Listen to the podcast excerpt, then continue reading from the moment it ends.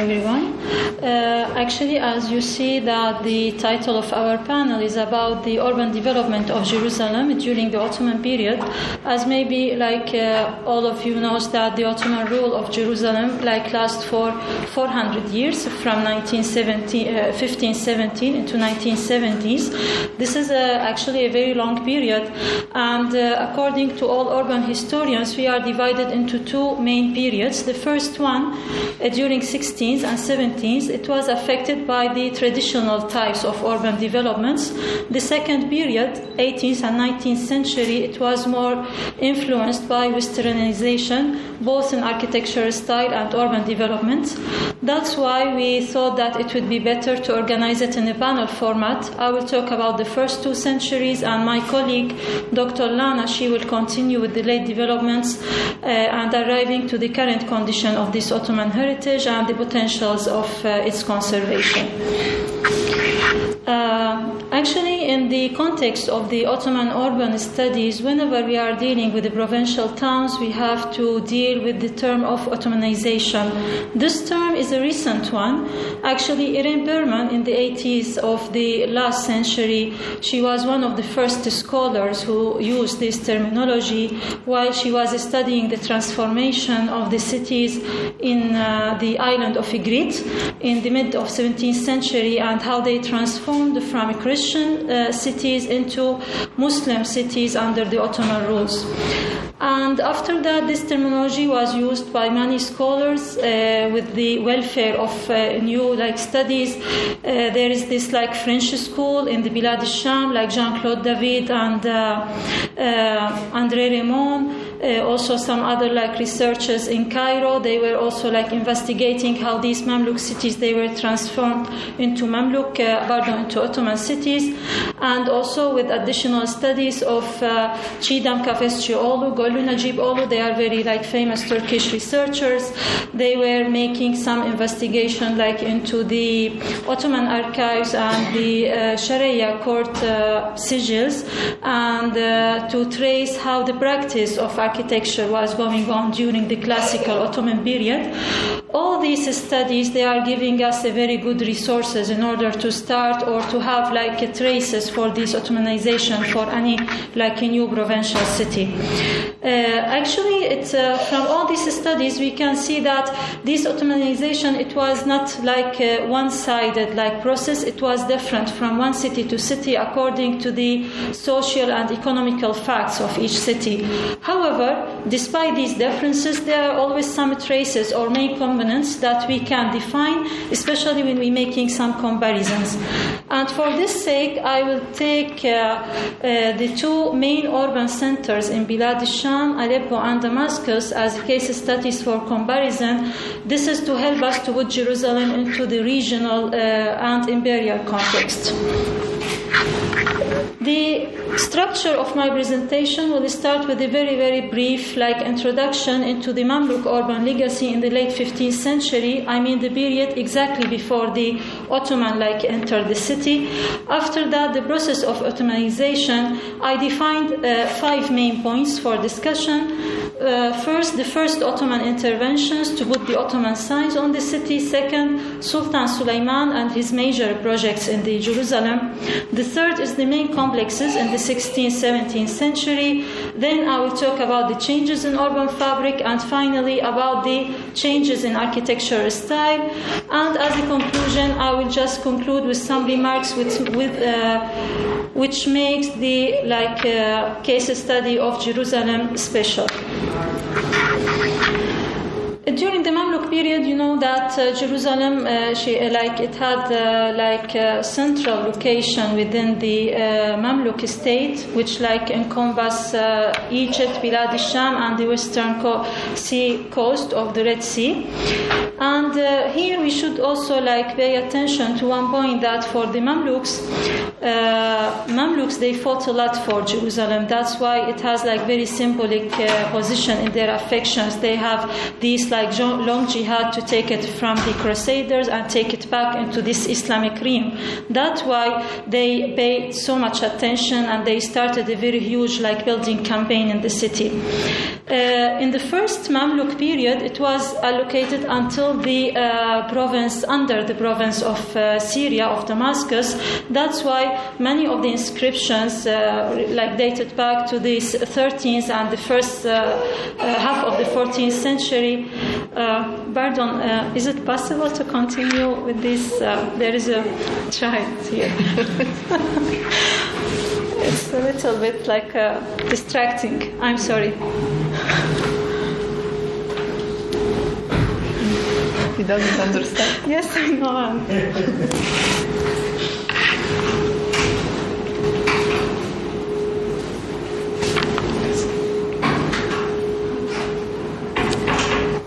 of the inscription, we see the names of the like uh, governors of Damascus. Like one special case study is the Prince uh, al-Nasiri. He had many like building campaigns in Jerusalem.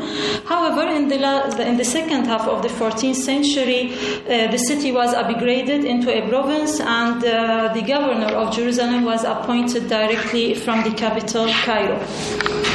Uh, the buildings uh, of uh, like Mamluk, they were like very like very different types. There were many madrasas and very like some guest houses in order like to receive pilgrimage and the students. Also, in addition to some markets and commercial facilities to like encourage the commercial life inside the city, and of course sebils and fountains. in addition to the new buildings, there were many restoration of the older structures from Ayyubid and like like early Muslim periods, especially under the Sultan Qalawun and Sultan Qaitbay. Uh, in regard of the architecture style, uh, of course, like uh, for all the like architects now, there is like very special school of Mamluk architecture.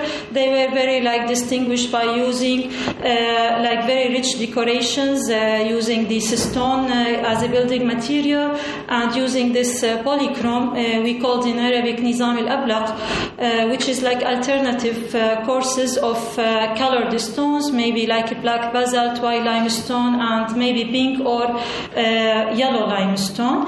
And uh, these were like very special features. And according to uh, Michael Meinecke, uh, who is like who studied the Mamluk architecture in Egypt and Syria, he recognized two main schools. one was centered in Aleppo, the other was in Cairo, and he noticed that in Jerusalem they were following the traditions of Aleppo school. Maybe this is because of the similarities in building materials, like using limestone as a main building material. Here also you can find like some examples of the main Mamluk uh, buildings all through the city. Uh, now we are go, uh, coming to fi- uh, 1516. Uh, actually, the Battle of Marj Dabiq to the north of Aleppo, it was very important battle because it signaled that to integrate the whole uh, Mamluk realm under the Ottoman uh, rule. Uh, one political consequence, very important after this battle, that the Ottoman sultans they inherited the position of Mamluk sultans as the custodians of Khidmat al-Haramain al-Sharifain. And uh, you know also Sultan Salim he removed all these like holy relics from Cairo into Istanbul in order to enhance this like position as the new capital of the Islamic rule. Uh, also, another point that uh, with the Mamluk cities or the cities that they were part of the Mamluk Empire, there is a difference from the other cities of the Balkan area or even like Istanbul, because in the first case they were like uh, Christian cities. So the challenge was like to produce a wholly new system, Islamize these cities, like uh, introducing mosques and the other like types of religious architecture. But in the provincial cities of Bilad al-Sham and Egypt, they are already been in Ard al-Islam for like more than 700 years. That's why the challenge was to Ottomanize, not to Islamize, and to integrate the city into a new administrative like uh, system. He entered personally, he entered Jerusalem on the 30th of December in 1560s and he celebrated uh, this victory in the Haram al-Sharif. However, he didn't leave any architecture or urban trace. And actually, in fact, uh, yani with one acceptance, uh, his complex in Damascus, where, where he renovated the tomb of Muhyiddin ibn Arabi, the Sufi sheikh, and he constructed his taqiyya beside this tomb, he didn't leave any trace in Bilad al-Sham. And this was because uh, Ottoman sultans, they were like busy with two wars, like one in the Balkan, the other in the Safawi uh, Empire. That's why they didn't pay attention to the buildings. It was until Sultan Sulaiman came, he started like to uh, make some architecture and urban projects in this uh, territory. Uh, Sulaiman early interventions in, Jerus- in Jerusalem, actually, it was also one part of a huge project. He tried to make like some system in each city just to make very modest intervention, but just like to make a connection to connect all these cities together and to connect these cities to the capital in Istanbul. Uh, generally, the main like characteristic of these uh, early interventions that Ottoman they were choosing very symbolic site, either like symbolic or topographically very visible site, and to construct one implement, like just to make this Ottoman image or Ottoman stamp on the city. Here, I will mention some examples. For example, in Cairo, the first Ottoman mosque it was constructed by the governor Sulaiman Bash al Khadim in 1528. He chose the location of the citadel, which is overlooking the city. And here you can see, yani, although the uh, mosque is very modest uh, as a structure, it is characterized very, with a high, like uh, Ottoman minaret, with this like uh, rounded shaft and conical end, very like uh, characteristic of Ottoman style.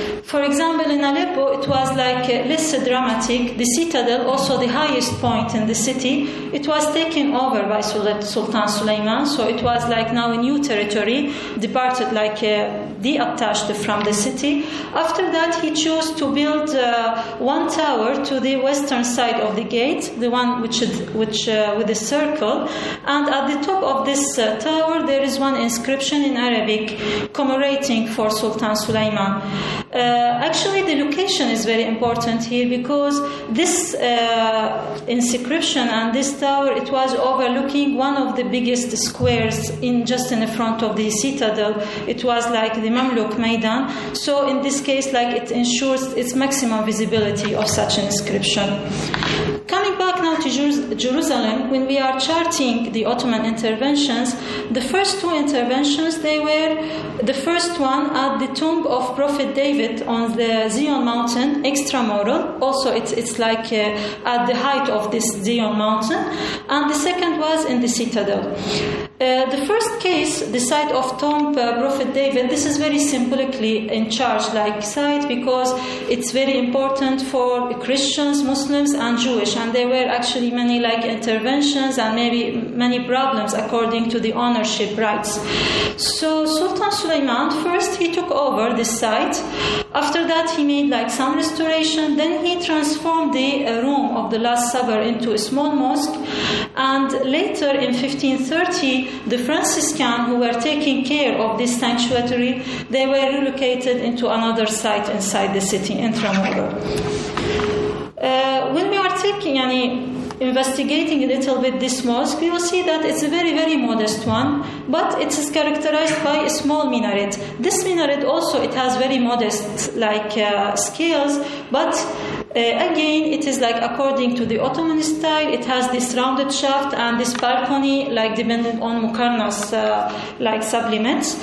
And you can see here that even with the later, many later interventions and buildings, we can still recognize this Ottoman minaret. So also it was like a stamp from, from one side to enhance the Islamic character of the city, and from the other side to put the stamp of the new rule. The second side was the citadel. Here also, yeah, especially when we know that the citadel was not in a ruin condition. It has been like recently built by An-Nasr Muhammad in, Thursday, uh, in the early 14th century, and it was like served as a like military location for Mamluk until the last dates. So there was no need for restoration. But again, Sultan, Sultan Sulaiman, he came, he started like some restoration works, and by the end of these restoration works, he also constructed one mosque with this like rounded uh, minaret. And as you can see from these photos, until now, it's like predominant in the city uh, landscape of the city.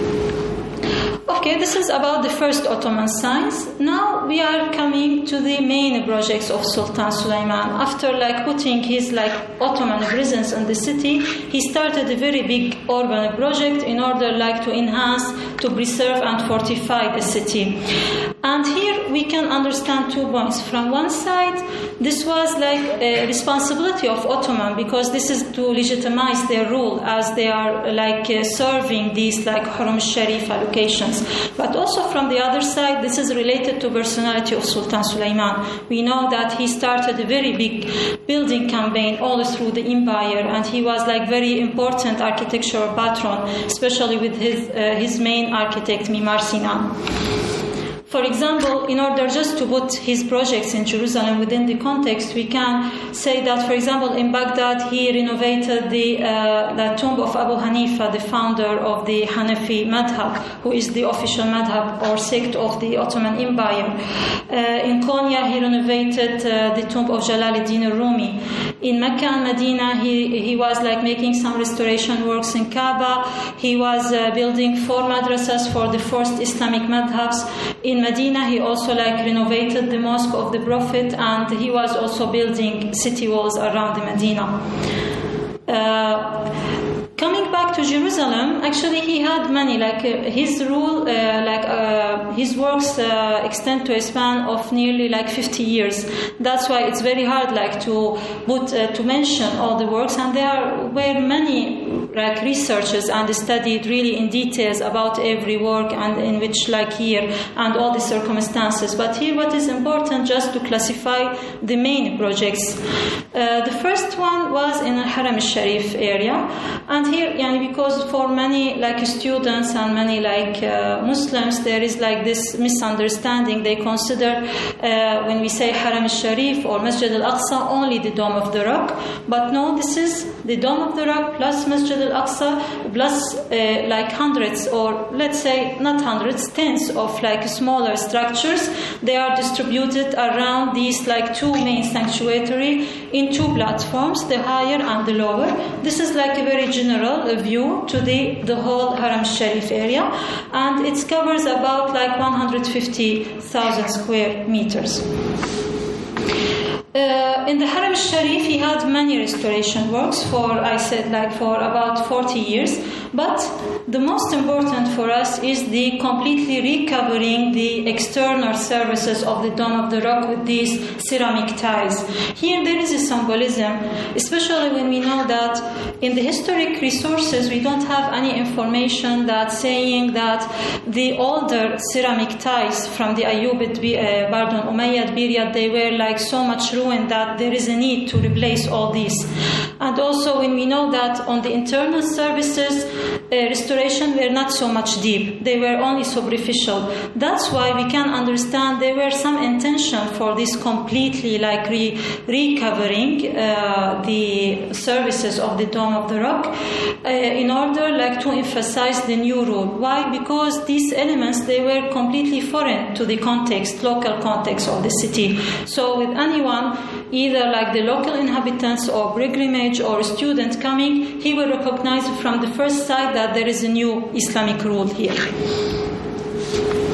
Also like one uh, very important point uh, that uh, later researchers were done to compare these ceramic tiles that were used in the Dome of the Rock and also in Sultan Sulaiman complex in Damascus. They discovered many similarities, the thickness of these tiles and the final like services, glazing services. That's why there were assumptions that the craftsmen who worked in the Dome of the Rock after that maybe they were also sent to Damascus Damascus in order to, the, to work on the complex of the Sultan there, and they established another workshops in Damascus, and they started uh, the whole like uh, project that have been promoted by the governors there.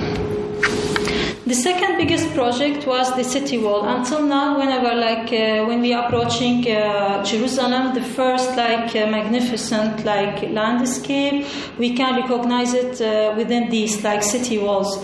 Uh, city walls, it's like different from the citadel. They were in ruin because the Ayyubid Prince Muazzam Isa he completely like destroyed them in the 13th century in order like to prevent their use by the Christian army. There were, therefore, there was really an urgent need to rebuild the city, especially that uh, Jerusalem and another Palestinian city they were always under the threat of the Bedouin like uh, attacks uh, to the like inhabitants of the city. Uh, the wall enclosure actually to a great extent it's follow the previous uh, like topographical uh, location of the walls and they were like pierced with uh, several uh, gates which also like responded to the previous gates even from the roman times. And although like some researchers say that this was not only to protect jerusalem from bedouin also to protect them from any possible crusader attack other researchers say no because they were very and they cannot handle like a full army with a full bombardment. That's why they said the like main reason was for inner or domestic secure of the city. Uh, in this also, if we want to put this project into this regional and imperial uh, context, we should notice that generally, like uh, surrounding a complete city with the wall, it's not very like general or popular in the Ottoman uh, urban projects. We only have like very few examples. That's why this can also help us to symbolize this project, like especially when we remind, remember that in the same time Suleiman he was rebuilding, pardon, building, not rebuilding, he was constructing a new new city was for Medina. So when we put this in the same context and to remember that uh, Istanbul, Constantinople, it was one of the medieval city very famous of their Byzantine city walls, maybe this was like motivation for Suleiman in order to imitate these great works of medieval empires. Here you can see some photos of these main gates, and also it's like very important to notice the similarities. They were not very new in the architecture style. They like uh, reproduce many Ayyubid and Mamluk details in military like architecture. The third main work was like to provide Jerusalem with the water. This was one of the main challenges of all the rulers of the city.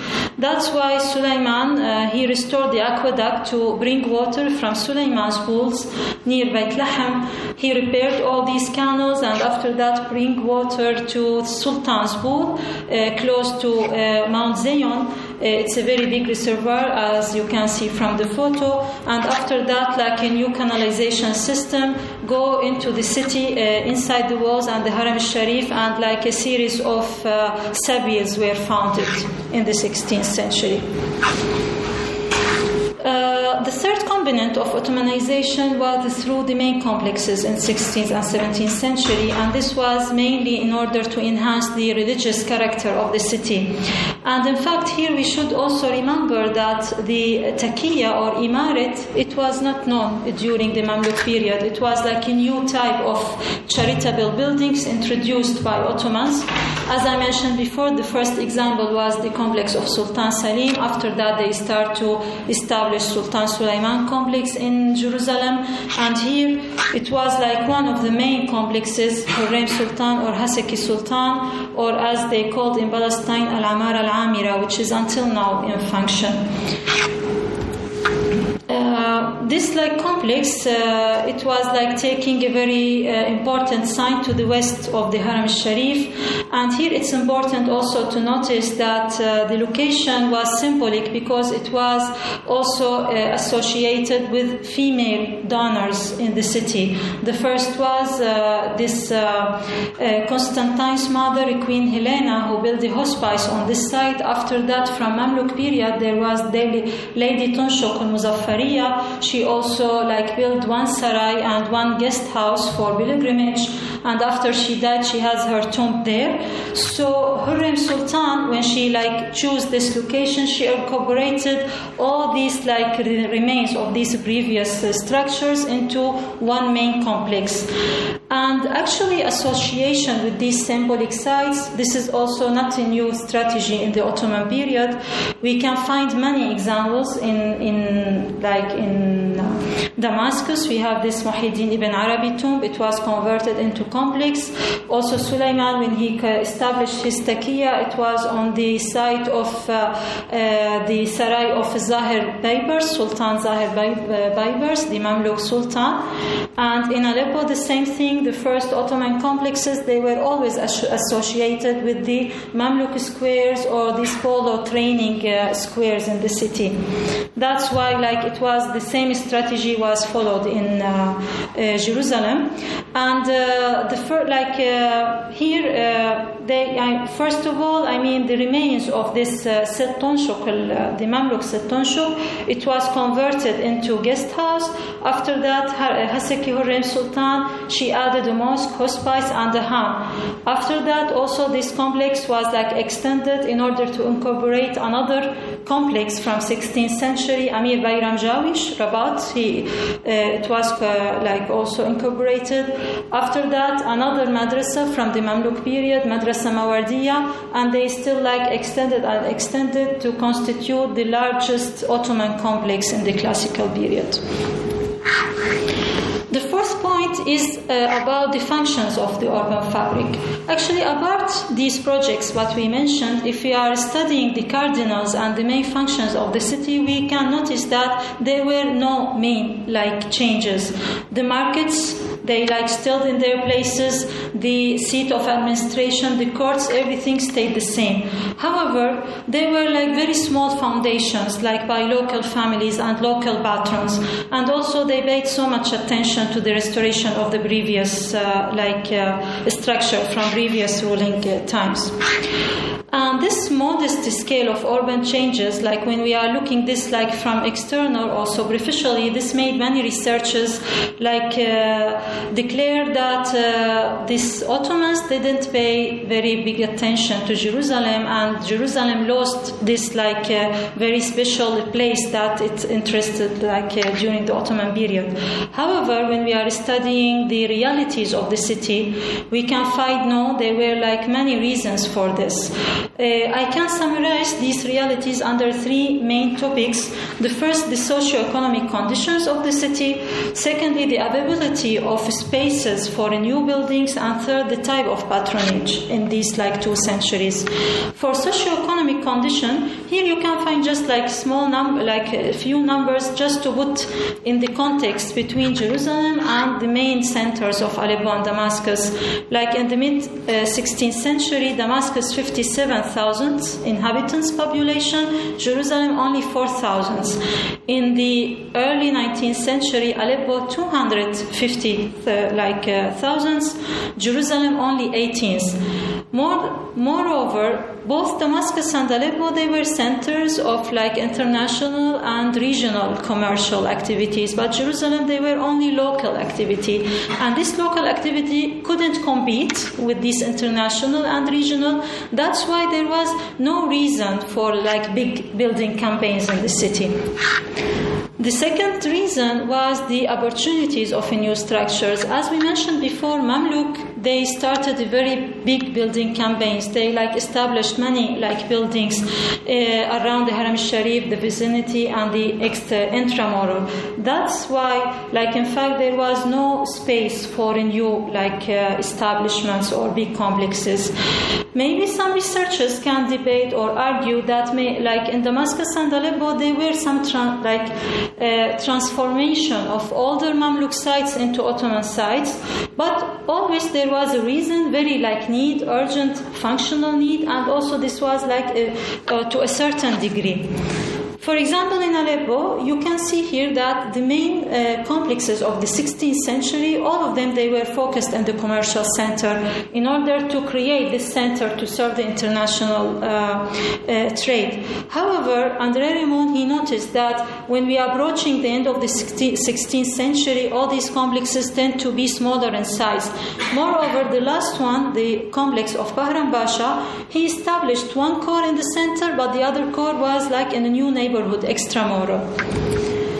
Uh, in Damascus, it was the same. The whole complexes of the governors they were extramural. However, in Jerusalem, it was difficult. As we mentioned, it was difficult to extend outside the walls because of the security reasons. That was it was very difficult to find places for new establishments. The last one, the type of patronage. Uh, actually, the studies show that uh, always we have to distinguish between main, two main types: the royal patronage and the local patronage. In the 16th century, the royal patronage, which like was initiated by the royal family, sultans and their relatives, or the governors who were like directly appointed from the capital, they were more influential. They have like more wealthes, they have like more power in order to acquire all these properties and convert it into wakfs. But for local patrons, this was not possible. And in Jerusalem, uh, it was different from Aleppo and Damascus because in these two cities they were like capitals of provinces that were that's why the governors were like appointed directly from like the capital Istanbul but in Jerusalem the Ottomans in order to secure the like pilgrimage and the trade routes they tend to give the Sanjak Bey of Jerusalem into local family you know like as a tax farm and because they have these good relations with the Bedouin uh, tribes that's why these local family they couldn't initiate very like big uh, projects uh, in the city during 16th and 17th century. The last uh, point is the changes in architectural style. Here also, according to many studies, they really they were like welfare of studies about the Ottoman architecture in Jerusalem. All the researchers they noticed that they were not there were no radical changes in the Ottoman styles. Ottoman they continue to use the main uh, visual language of the Mamluks, all these decorations, the same building materials, building techniques, even some evidence from Sharia sicils. They found that there were some local families, they worked in architecture even for like five generations. Like, for example, Ailat ibn Nammar, Ibn Nammar family, they were very like famous and they even like handled some projects in Damascus and Aleppo. Um, also, uh, yani this uh, uh, also was like another reason for some researchers to also like to focus that Jerusalem it was neglected by Ottomans. They didn't pay attention. They didn't like put so much like this central like architectural style input. But again, when we are like putting this in the context of the scale of the urban and architectural activity in the city, we can find this is a very reasonable and also also not to also forget that even when we are comparing here i would you some photos. This like uh, some examples from jerusalem. Here you can find some examples from damascus and here some examples from aleppo. You can see the similarities that ottoman regardless of like jerusalem in all these provincial cities there were some intendant. They wanted to keep these like uh, visual like visual uh, language of the cities unaltered. And this was maybe the, their like perception of the image, uh, like Ottoman image of the city, that we can leave the previous like expressions to live together with the new expression of the new rule finally, uh, after all like these like uh, very like brief uh, introduction into these like interventions, we can conclude with some remarks. The study of the Ottoman intervention on the urban fabric of Jerusalem during the classical period showed that this Ottomanization of the city was highly flexible process. It tended to coexist and enhance what is there rather than to change or erase these traces. Sultan Suleiman early intervention conventions were part of a broader project of marquee provincial cities. They were very like modest signs, but they were intended in order to bind those cities to each other and to the Ottoman rule. Uh, the establishment of the Ottoman image of Jerusalem was mainly through the work of royal, as we mentioned, royal patronage. It was the most influential during the first two centuries, and uh, like in fact, uh, Sultan Sulaiman, after all these interventions in the city, it was associated with the memory of King Solomon, the first builder of Jerusalem. The Ottoman royal patronage, actually, it was a little bit different from the Mamluk patronage in mainly two points. The first was uh, that the, uh, the these like the widest span of the project and like they are realized in a very short span in time leads to the belief that they were carried according to a set plan, contrary to the approach of Mamluks, which were was based on individual initiative. Secondly, the projects were very high profile enterprises. They were aimed at society at large, the whole inhabitants of the city, rather than a small segment of it. Finally, the local patronage on the other side contributed to the maintenance and restoration of the urban fabric of Jerusalem, and all in all, the Ottoman patronage shows how seriously the Ottoman sultans took their obligations as, as guardians of the major Islamic shrines.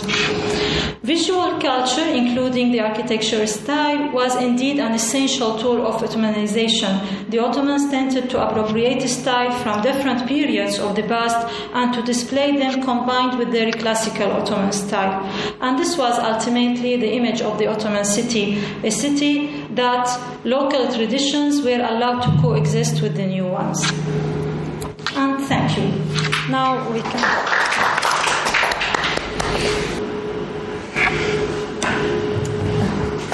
Don't maybe I don't need this microphone. You can hear me. So uh, now, after we heard about uh, the uh, development of the Jerusalem uh, city during the 16th century, now we are going uh, to see what what has happening in this uh, second period.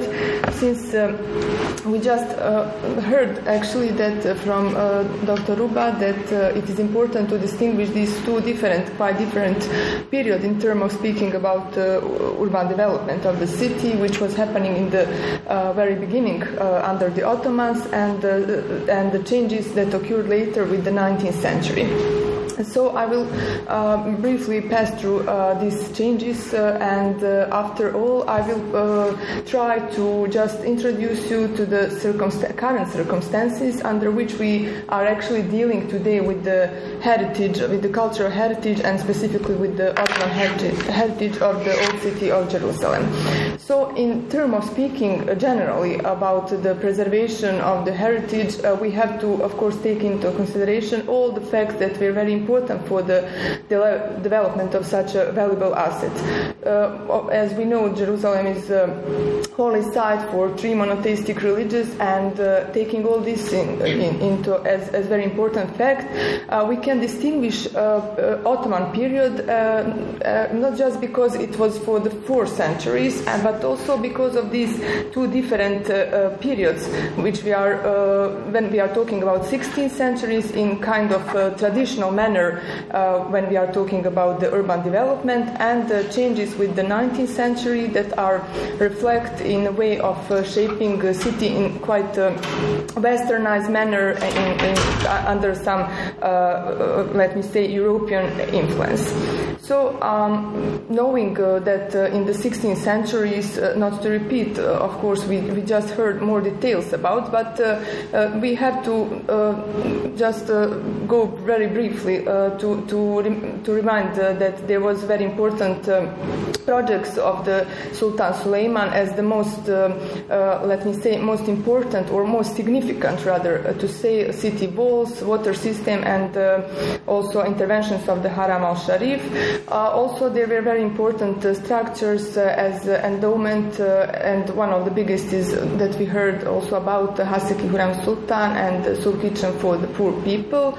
Uh, very important important structures in this period were also water fountains and um, also a policy of appropriation to the Islamic community of various shrines that were located out of the city. Well, here on this photo you can see one of the example uh, and uh, also for the So all these uh, facts they uh, were important in terms of uh, how the Ottomans were contributing for the uh, urban development of the old city, and for in terms of speaking how the uh, how they were enhancing the, the wealth of the domestic population. so one of the example is that they reopen or let me say they, they um, tried to uh, establish a better function for the existing markets. So therefore, they developed uh, spice market, cotton market, and vegetables. Uh, they, uh, so it, uh, in this term, it was uh, possible to have better economy, better domestic production. And here you can see an example of Souk al Katanin or the cotton market. From the 16th period, so there was of course many other projects very important for as a contribution. But uh, in terms of speaking about urban development, here on this map we can see uh, how the city was looking in the in this period, in the beginning of the Ottoman period. And uh, if we uh, look more into detail, we can still find the traces of uh, uh, Roman street cardon decumanus that were going from the Damascus Gate and from the Jaffa Gate, and uh, it was a kind of very basic division of the old city into four quarters. But you have to know that this division into four quarters is quite different from what today we know as a Jewish, Muslim, or Christian or Armenian Christian quarter. Uh, I don't know, like uh, if if you are not in, uh, introduced to this, I will just briefly show. But I think the light is very uh, if you don't know, so this part belongs to the Armenian Christians. Uh, upper part is the Christian quarter. This part, this quarter is Jewish, and the upper part, uh, right up, is the Muslim quarter of the old city. Uh, so, uh, in terms of speaking, uh, what is the difference between what is uh, uh, why why we call it today as as these four quarters and what was before? Actually, in 16th century, it was in each of these quarter matrix of mahallas.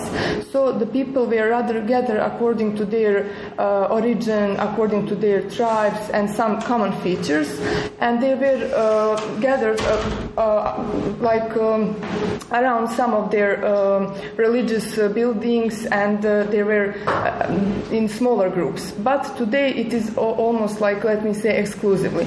But what we today can notice that, for instance, in Muslim quarter you can find the Christian monuments, or in and vice versa. In the Christian part you can find other religious monuments, and in each of these quarters. So therefore it was quite different from what we know today. And in terms of speaking, what will happen in, uh, uh, in 17th and 18th centuries, uh, there was no kind of monumental structures built, but of course there were very important interventions for the restoration, for the contribution of the preservation of Haram al-Sharif, of Al-Aqsa and the Dome of the Rock. And then we are jumping to the 19th centuries as uh, something quite different in terms of uh, speaking about the urban development of the old city and of the city of Jerusalem itself. Uh, since, uh, uh, first of all, we can mm, say that the condition inside the old city was quite um, overpopulated city. There was lack of available spaces and also the sanitation problems. So the people were uh, trying to find what was affordable or what was a suitable area to to settle, and therefore, with the enhancement of the security, with the presence of military out of the city wall, it was possible to consider area out of the city wall for the uh, for the expansion of the neighborhoods. So this will uh, happen with the with the 19th century, and city will gain much larger area. And uh, we will I will show some of the maps uh, to see how much it, uh, it, it was expanded. So the 19th century, in terms of um, speaking about how uh, how much changed the, the architectural structures were, here on this photo we can see Hotel Imperial that is just uh, next to the Jaffa Gate. And uh, as you can notice uh, in terms of shaping or, treatment of the facade, in terms of shaping openings, this is quite different from what was existing before and that we, we might call traditional way of shaping. So this is something quite modernized, and this was appearing in in city of Jerusalem for the first time with the 19th century. So uh, the city, with all this um, influence from from uh, west, it will gain a new character. And of course, today we, uh, when we see the city of Jerusalem, we see also both of these uh, uh, remain of the history, which is more traditional way of shaping the structure, and something what came with the 19th century. so in in this term, since the also with the 19th century, the non-Ottoman inhabitants they were also allowed to own the land and to own the properties. Therefore, European Christian groups they increased their uh, also uh, activities, also construction activities, and uh, not just out of the city wall but also inside. Here we have one of the example, Muristan area inside the old city in the Christian quarter, and as you can see, it's quite different from the traditional houses and the structures, but not just when we are talking about buildings, but also open public space, which is quite different from this to, for this area. And usually these structures now, since they were bringing this influence from the Europe, they were uh, built in, in kind of uh, neo-Renaissance, neo-Baroque manner, etc.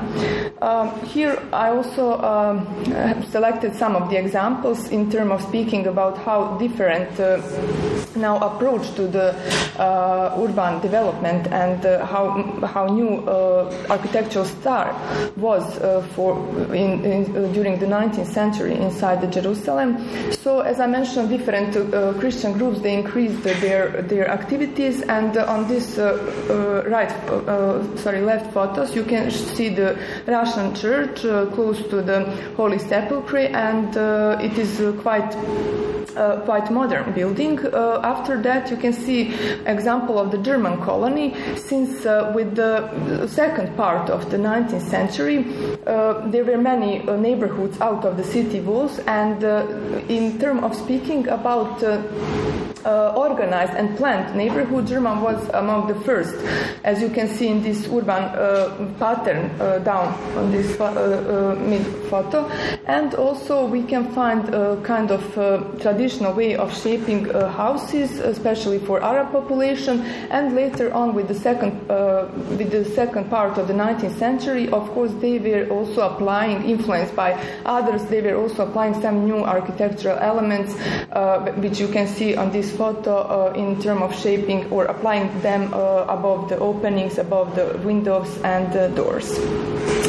So um, when we are talking about uh, expansion of the of the city out of the wall, uh, before 19th century we can find uh, out of the wall some of the mosques, Zavia, and uh, other buildings since the Ayubi period. But with the 19, they lost most of their prosperity. And what was also built out of the city wall, it was cemeteries and also the summer houses, uh, walled summer houses, kasr or kusur.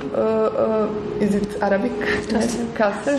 Yes, so they were uh, built for, mostly by the, uh, let me say, uh, nobility family from inside the city who were spending their summer out of the city wall. And uh, these were a few examples, we can say. And uh, later on, this around this uh, the families were expanding. They were they were expanding their properties, and therefore, this kind of neighborhoods are a bit different from what we just saw in previous slide in terms of speaking about planned and organized neighborhood. And for the for the expansion of the planned neighborhood for the Arab population, we have lack of sources.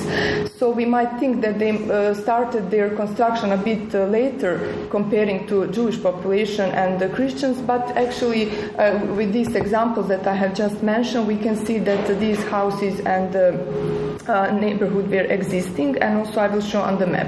Here on these two photos, uh, we, we uh, see view toward the old city, and actually we can see the presence of the some structures out of the city wall. also, it is important to mention some of the villages that were existing there. Maybe here it, it is uh, the best to show, for instance, village of Silvan. It is right here.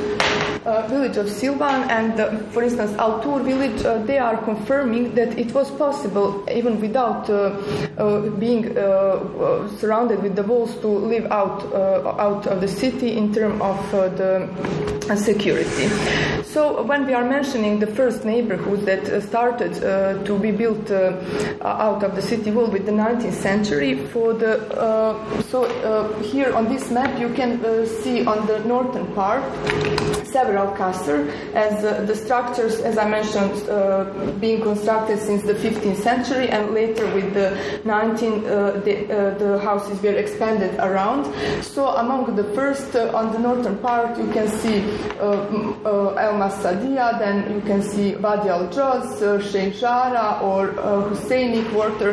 So these are some of the examples of the first Arab neighborhoods out of the city wall and later on of course uh, we have uh, more but uh, uh, we are if we are mentioning just Arab neighborhoods but also we can as I mentioned also the Christian group they were constructing their neighborhoods also the Jewish population they were constructing and at the end of the 19th century here on this map you can see how much actually the municipality itself was expanded. And uh, this is the aerial photo showing us precisely that uh, the urban fabric was quite developed uh, also out of the city walls. Uh, in terms of uh, constructing these uh, new buildings, also as I was explaining what was happening in terms of applying new style inside the old city, also out of the city walls, totally new new type of style was applied. For instance, here you can see the church with something what what was unknown before for the the city of Jerusalem, or uh, this is uh, Santa uh, Augusta, or this is the on the right photo. You can see the uh, first Jewish also neighborhood uh, built uh, in the vicinity of the old city. And in terms of speaking, how important 19th century was for the urban development, um, we have to mention that. for the first time, there was a telegraph. there was the the Jerusalem city was connected also with the Jaffa uh, by the train. Then we have the gravel pavement. Uh, uh, this photo is showing us Jaffa street, and as you can see, this street leads us toward the old city, and therefore we can. And here some of the structures to the left corner, you can see some of the structures also built by the some other European groups. So this was with the 19th century. We can say this was a mix of different styles applied inside the city of Jerusalem. Inside the wall and uh, out of the wall. And uh, now, uh, in order to understand how we can deal, after now we have a kind of uh, figure about what happened with the 16th, 17th, 18th, and 19th century, uh, now I will try just to uh, briefly explain the uh, con- current condition in and all the all the let me say factors that are very important if we want to deal with the heritage preservation today. so, um, old city and Jerusalem itself, uh, like uh, with the after the, the Ottomans, they came under the British mandate, and uh, in this, period is important uh, uh, to mention that uh, several master plans was developed in this period, and they have all clear goal to preserve the old city. In that term, we have to say that they also inherited some legislation that were adopted already and established with the Ottomans, but they were just kind of enhancement and they they uh, defined uh, better, uh, or let me say more deeply. Uh, they went into detail by prohibiting any uh, construction in the vicinity of the old city. They were also uh, prohibiting buildings to be higher than a city walls, etc.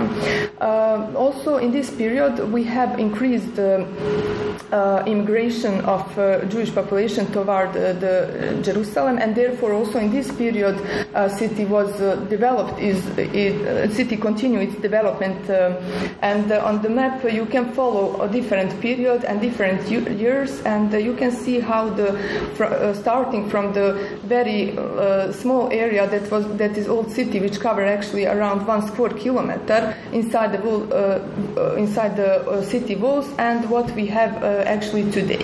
But uh, of course, we have to understand that uh, with the after the British mandate, Jerusalem was divided city in 48 when it was divided to the western part under Jewish or under Israeli control and eastern part with the old city it was under under pardon, Jordanian control.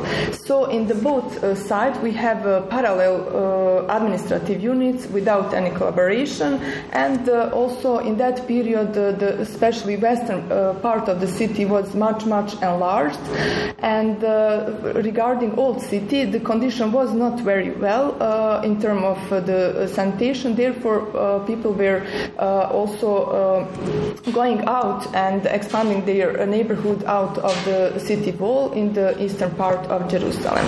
Also, some of the old photos showing us uh, expanded uh, area. And with the 67, uh, Israeli annexed East Jerusalem and Old City.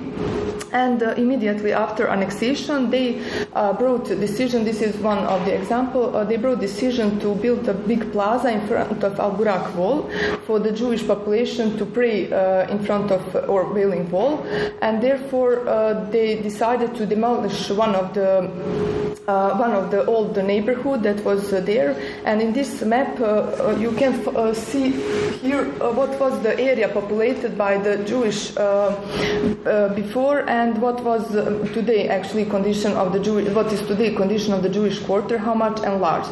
So it was after building this plaza, also this Maghribian Moroccan old neighborhood was demolished and and with the, so the, this area is we can say exclusively uh, inhabited with the Jewish population. Um, actually, during the Ottoman period, uh, Jewish were living uh, in, in, quite distance from from the Al Burak wall, since it was forbidden for others to to be in close vicinity of the Haram al Sharif. And uh, this shot, photo show us and some others that structures were much closer to the to the Wailing Wall or Al Burak wall, and uh, while creating this new plaza for praying, of course, all these uh, structures were demolished and erased. Also, some other photo showing us uh, this condition prior to uh, prior to uh, development of the Jewish quarter in what we know today. On this photo, you can see uh, what happened later with the reconstruction. And actually, we can, it's difficult to see reconstruction. This is a, a construction of the new buildings inside this Jewish quarter with quite new style that is different from what was traditionally there existing. And also, they increased the floor elevations. And with the 80s, also Israeli started with the uh, to make uh, to to let, me say to make some new um, houses or settlements in the eastern uh, Jerusalem, but also in the Muslim quarter and Christian. So we can say they start to Judaize the Islamic and Christian quarter. Uh, with the 20th and 21st century, important facts are just uh, to mention with the 93, um, East Jerusalem was not able anymore to function as, as a um, capital of the West Bank. It was detached, and especially later with the, uh, here on this photo, you can see the separation wall uh, separation wall actually divided uh, city again. It is not uh, it just uh, today we know it is a physical barrier but it is also the mental barrier between divided society and uh, uh, so today East Jerusalem is totally detached from the West Bank and on this map you can see also the checkpoints and how some of the part of the this separation wall is actually dividing the same Palestinian neighborhood into two parts. But uh, in terms of why I'm mentioning also uh, the uh, division wall and also or separation wall and also new settlements that are built by the Israeli in the East Jerusalem because they have also negative impact in visual term of um, of valuable asset of the old city. And then, in terms of speaking about heritage preservation, we have to take into account also the old legislation, and we have to understand the legal uh, framework, and the, uh, all, we have to know uh, which uh, who are the stakeholders that are involved in the uh, heritage preservation issue. Therefore, I will mention uh, some of the legislation, which is, for instance, autonomy over the administration for the holy sites. This was established by the Ottomans and later was followed by British and Jordanian mandate. And according to this, Haram al-Sharif is claimed by the Waqf administration. Also important is to mention protection Uh, law for the protection of the holy places. So the holy places are protected from violation, and uh, uh they, this, by this law uh, we have uh, allowed we have a freedom uh, of access to the holy places, and there is antiquity law also that determines that all what is newly discovered archaeological remains it is ownership of Israeli. But we can say it's difficult to to, um, to speak about like what can be newly um, discovered the, archaeological remains since we know that Jerusalem itself it is the multi-layered uh, city since uh, all, through all this uh, period of historical periods it's difficult to say that we cannot find some new archaeological remains. Of course there will be many and in this term we can say that by the Palestinians none of the archaeological excavation has been done since the British mandate also it is important to understand that um, there is a complex situation in terms of speaking about the different type of ownership, and uh, it can be private, Waqf properties, municipal, state, uh, and disputed properties. And uh, according to this uh, map, uh, actually the Waqf is the larger ownership in the old city of Jerusalem. And according to its outstanding universal, outstanding universal value, the UNESCO, actually the Jerusalem has been inscribed on the World Heritage List of the UNESCO since 81, and since 82 it is inscribed on the list uh, in the World Heritage List endangered. And all over these years, UNESCO is uh, reporting about threats and uh, about uh, what is the risk for the cultural heritage of the old city and its walls. Uh, of course, all this here you can see. I mentioned some of uh, them. Uh, all these threats are in the same time threats for the Ottoman heritage, and uh, the most important action of uh, the UNESCO was the preparation of the action plan. But uh, we have to say that they have many also critics uh, for this action plan since they were not uh, mentioning some of the very important questions, such as the question of ownership. They didn't include these political questions, and since Jerusalem is quite complicated in these administrative terms, so it was very important to mention. But of course, as we know, for Jerusalem there is no common solution yet. And um, also, uh, we can mention for uh, for the UNESCO there is also recently resolution, even uh, also a few days ago on TV. Maybe if somebody is following, there was resolution, one more resolution brought by UNESCO. but in the same time, these resolutions are criticized from the Israeli side because in in, la- in last year they were mentioning all the holy sites by its Muslim names, and there is always, as I said, like one side is not satisfied with the all these uh, documents. And uh, now, um, like speaking about the urban fabric, uh, as we now try to understand what's happening with the 16th century and later with the up to 19th centuries, and today we are trying to have some more action on the on the preservation of the um, this valuable asset, and uh, we can say that according to its um, according to its uh, uh, very valuable structures. So this is a very unique uh, city, and uh, we have to have uh, some really uh, very well prepared the plans and many organizations and we're dealing with. But in the same time, there is always lack of the kind of integrated approach that will integrate the research and also the field work and implementation. But in terms of speaking, what is the current condition? Here uh, I have data from uh, this uh, survey that was done from 99 and this uh, was published in 2004. Uh, uh, by the for the revitalization plan of Jerusalem by the welfare organization, and according to this survey, excluding uh, Jewish quarter, uh, the physical state of building is worse than the structural conditions. But uh, we have to like notice that according to the also visual inspection and according to this plan, there is always question of ownership, accessibility, maintenance, usage, upgrades. So uh, in this term, all the structures are suffering from these questions.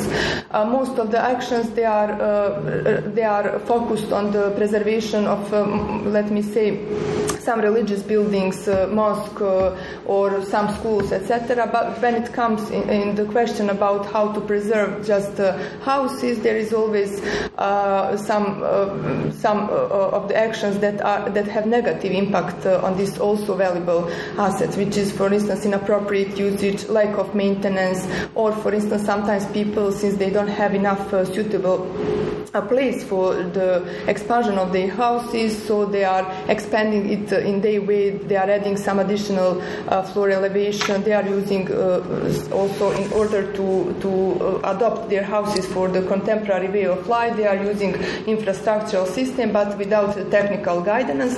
So all these facts uh, actually have negative impact, uh, and we have negative outcome for the old city of Jerusalem and as a valuable asset. Uh, and then uh, in terms of speaking about some of the Ottoman uh, buildings, here uh, I can show just uh, briefly some of the examples. Uh, this is because we heard already about the complex where we have Madrasa Mawardiya and Haseki Sultan complex. Um, but for these buildings, we here on first photo you can see condition from 98. Then restoration was done in 2004, and this last photo is um, condition in 2015. As we can notice, again, there is a lack of uh, proper maintenance, and uh, uh, here you can see also the inside the similar situation with the appearance of uh, this graffiti, for instance, or uh, sometimes also in terms of lack of uh, maintenance, we have greenery appeared, or inside also humidity appeared, and therefore it's again quite difficult to use this in term it should be used. Or also the, there is now need to clean the, the facade stone. Other example is uh, um, uh, Uh, yes, uh, so here you can see the, the uh, let me say approximately the same corner uh, from which the photo was taken. this first photo is from Abdul Hamid collection, and then here you can you can see the condition of this building from 2015. Again, problem with the installation, with the like uh, also problem with the um, like um, lack of maintenance and also uh, maybe here in this photo it's difficult to notice but there is uh, cracks appeared above the these openings so but also for these buildings I have to mention that um, uh, during this period there was no uh, survey and uh, proper survey but also during 80s inside the buildings uh, there was uh, several uh, destruction and some of the very valuable spaces were totally demolished. So now we are maybe speaking only about the facade as the most valuable part and uh, in terms of, as I mentioned, like in terms of speaking about how how we have to prepare future action, uh, we have to integrate. Uh, uh, several aspects. We have to integrate education, research, we have to raise awareness, and uh, we have to promote City of Jerusalem. But all these questions are always quite difficult for the uh, this complicated uh, asset. And uh, in terms of speaking, how to integrate and how to m- make more effort for the education, I will just show, for instance, our example of summer school that we have done with the local partner, International Peace and Cooperation Center from Jerusalem. Our students were dealing with the real pro- real problems with the uh, with the, some locations that are just in the quite vicinity of the old city, such as the example of Jabal al Mukaber and Wadi al Joz. If you now uh, can remember, I was mentioning Wadi al Joz as one of the first neighborhood out of the city wall. So for here, we were preparing some projects in regard to support the tourism activities for the old city of uh, Jerusalem, since there is lack of uh, some of the spaces, uh, so our students were giving some of the proposal, and also we were dealing with some other Ottoman structures out of the Jerusalem. And this is the area of Kishle Turkish prison, pardon, Ottoman prison.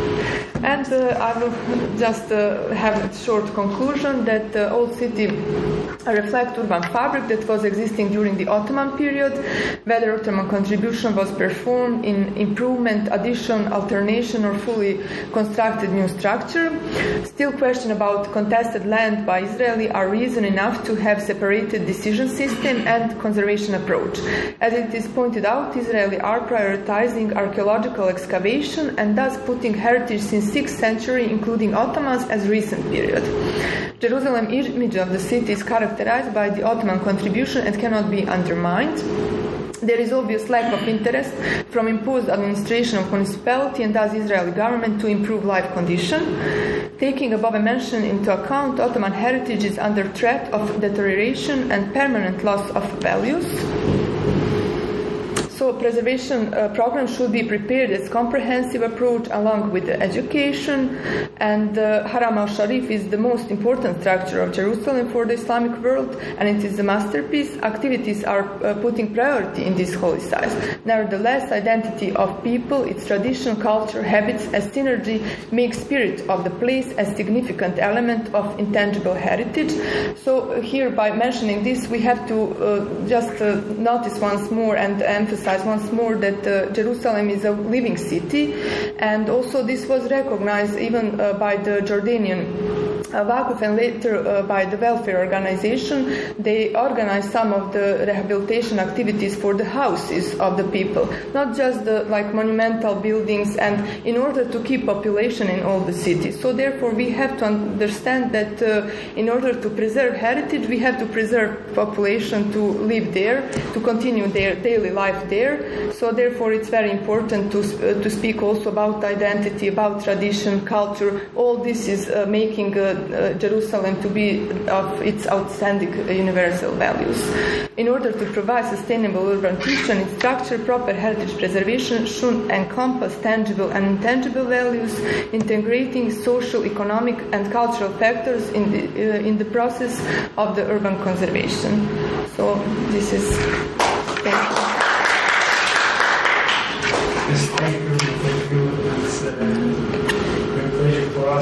Us in the development of periods and the preservation problem. The heritage trust for all of Islamic people, and, and uh, uh, I mean that uh, in aspect of UNESCO, I asked some people, uh, they speak about Jerusalem, uh, what made UNESCO about the problems of preservation of the uh, old city. Lots of them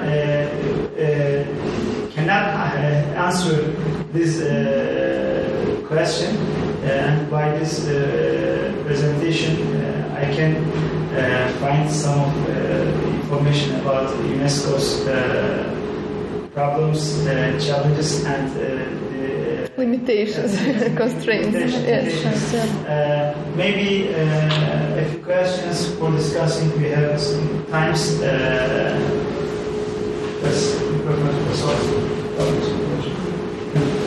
yes, the room, but uh, you said that uh, in generally speaking, the Ottoman uh, policy of architecture toward Jerusalem was to preserve, preserve the local locality of the city. Uh, is it unique to Jerusalem or uh, it's the same that other part of the areas that Ottomans start to control? For example, let's say when they control another part of their territory, do they start to rebuild the city or change structure completely or they apply the same rules?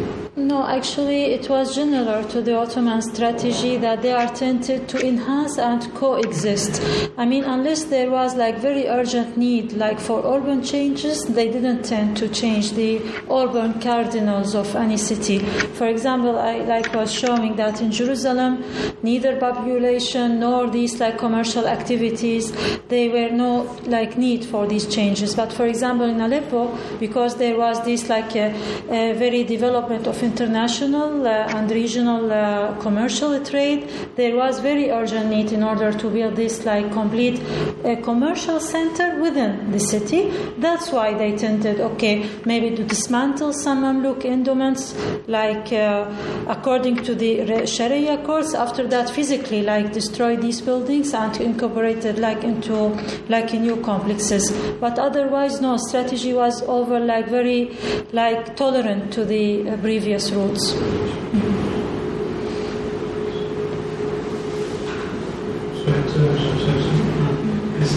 Uh, in this time, and uh, a preservation plan is uh, in the nasıl diyeyim,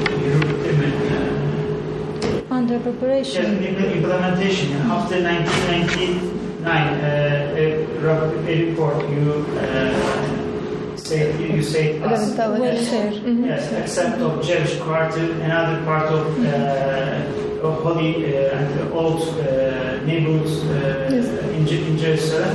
Uh, it's a very bad position for the city. Uh, a new uh, preservation plan and, uh, and some uh, Yes, as far as I know, for instance, for the welfare organization, they are uh, updating information prepared for this uh, plan. But uh, right now, there is nothing uh, yet published that uh, I know. But th- they are preparing, and in the same time, they have many actions. They had many actions, like as I mentioned, some of these houses, or we, what we showed. Uh, so, like as kind of priority projects.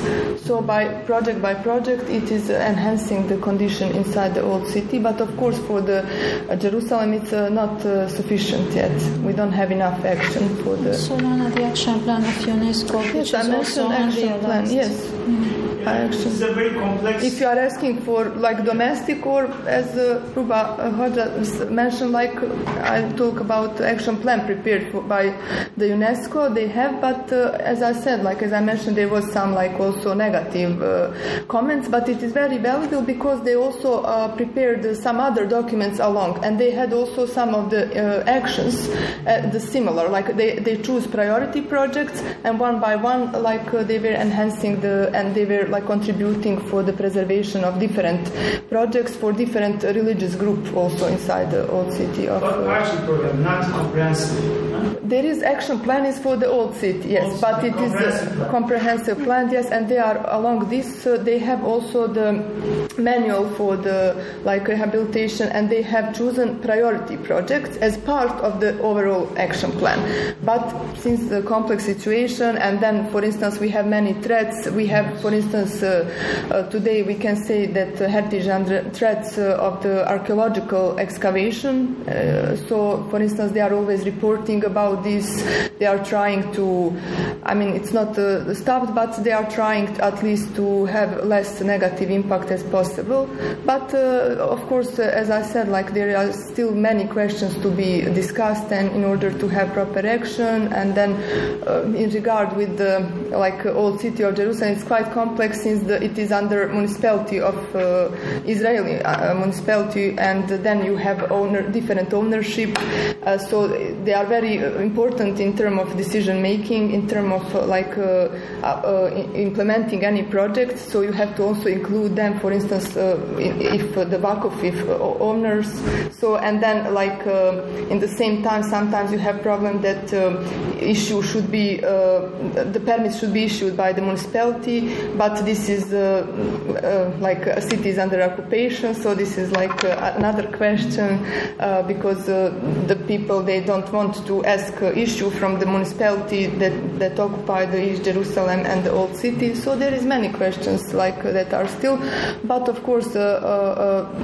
Again like there is a life inside the old city and we have see we can see another from other point of view we can see many positive examples of course Is the difference uh, the both the and another part of Jerusalem, modern Jerusalem, and, and managerial difference uh, is there.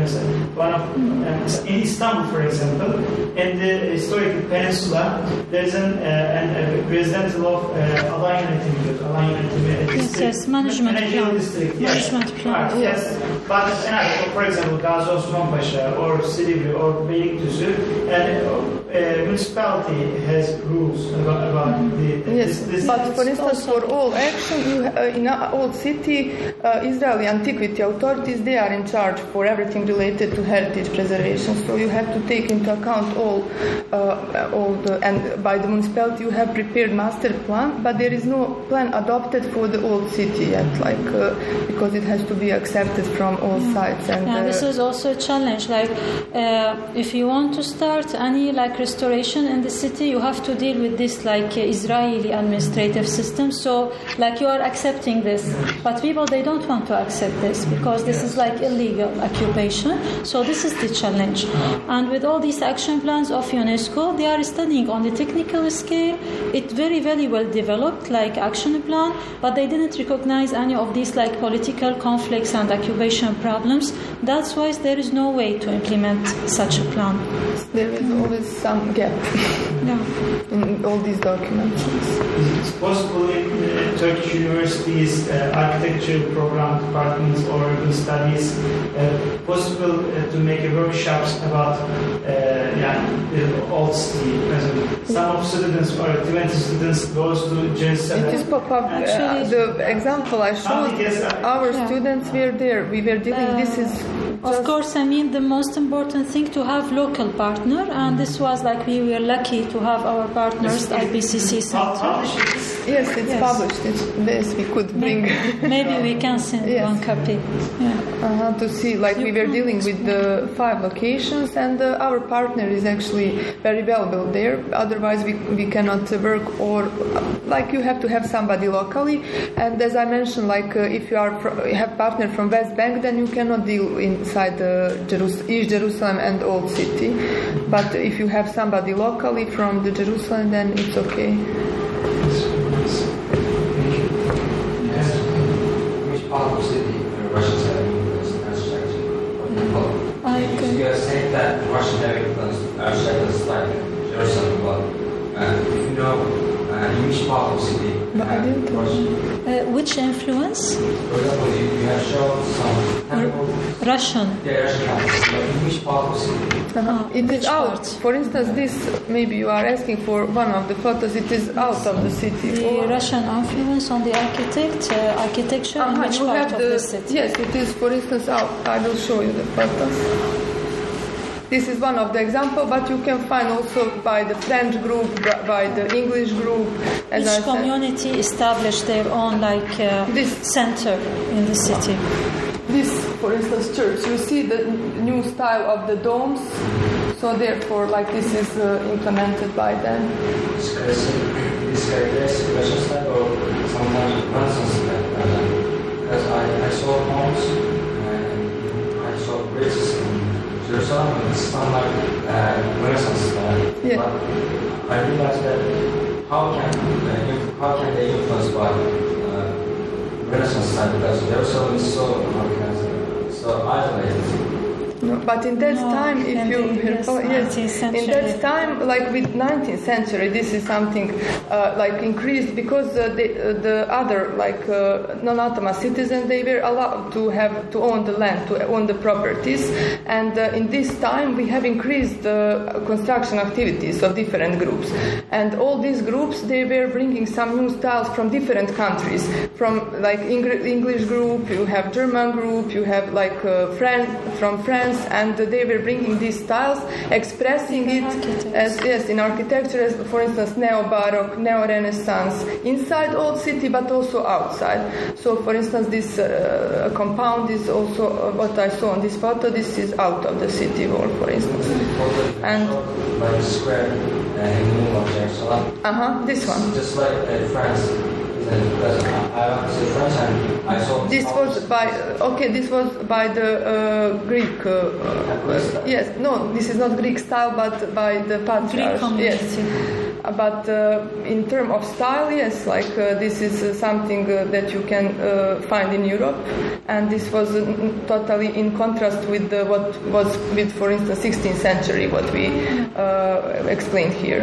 Yani the city was not isolated like in 18th, 19th 19th century, there were many these foreign communities, and after a while, as Lana, like Dr. Lana mentioned, the legislation of the Ottoman Empire, they gave them permission in order to buy properties and to start to construct even their like religious building, churches and like uh, uh, chapels, everything. So it's, it was not isolated city at all. They have some religious buildings near Yes, yes, yeah.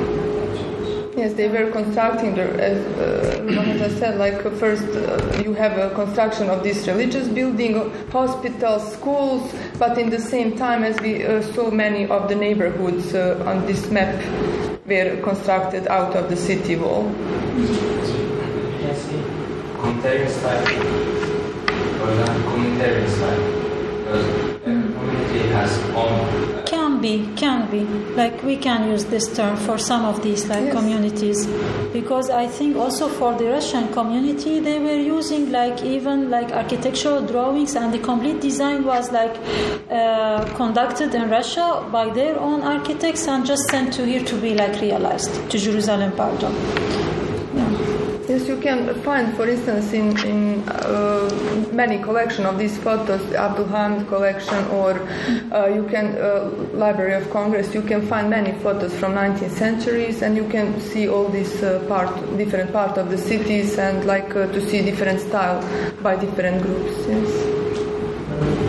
Uh, in terms of letting these communities build their own architect, uh, was it the same uh, under the British mandate? I mean, were they uh, allowed to build their own architect under the British mandate? Under the Uh, British example, mandate. Armenians or Russian Yes, for uh, they. Con- they had, have the same rights? under- I'm not sure about like I cannot say like about detail in term of but there was expansion for instance from the Jewish communities they, they expanded uh, also they, because there was increased uh, uh, immigration of the uh, Jewish toward the Jerusalem also and uh, like they were or Catholic Orthodox? Yes, but they were, of course, they were all existing like there, but like I don't know precisely now to tell you which uh, Because building the whole, was. Uh, the whole system changed under the British. Yes, it was completely different from the Ottoman times. So we don't have now enough information to tell if it was exactly as it was in the Ottoman that do we have- everything was permitted. We don't have information. have that we know was built under the British mandate? I don't know, but I Me don't. too. I don't think- have information actually. How can we define Jewish architecture style? The Jewish terms, so you can say Jewish is a combined Jewish style. For example, when I see uh, some photos and shots, I saw that uh, they Yeah. That. eclectical style we. Yes. This is like very like popular during the late Ottoman period. We can find even here in Istanbul. Uh, they started with this eclectical. After that, became a new classical to revive the old like uh, classical elements, but in the new like order. And uh, in the provincial cities, we can find also examples in Damascus and Aleppo. We are using eclectical style because you are not like conforming to one style you are choosing from different period from different style, uh, styles and you are putting in the same building Thank you.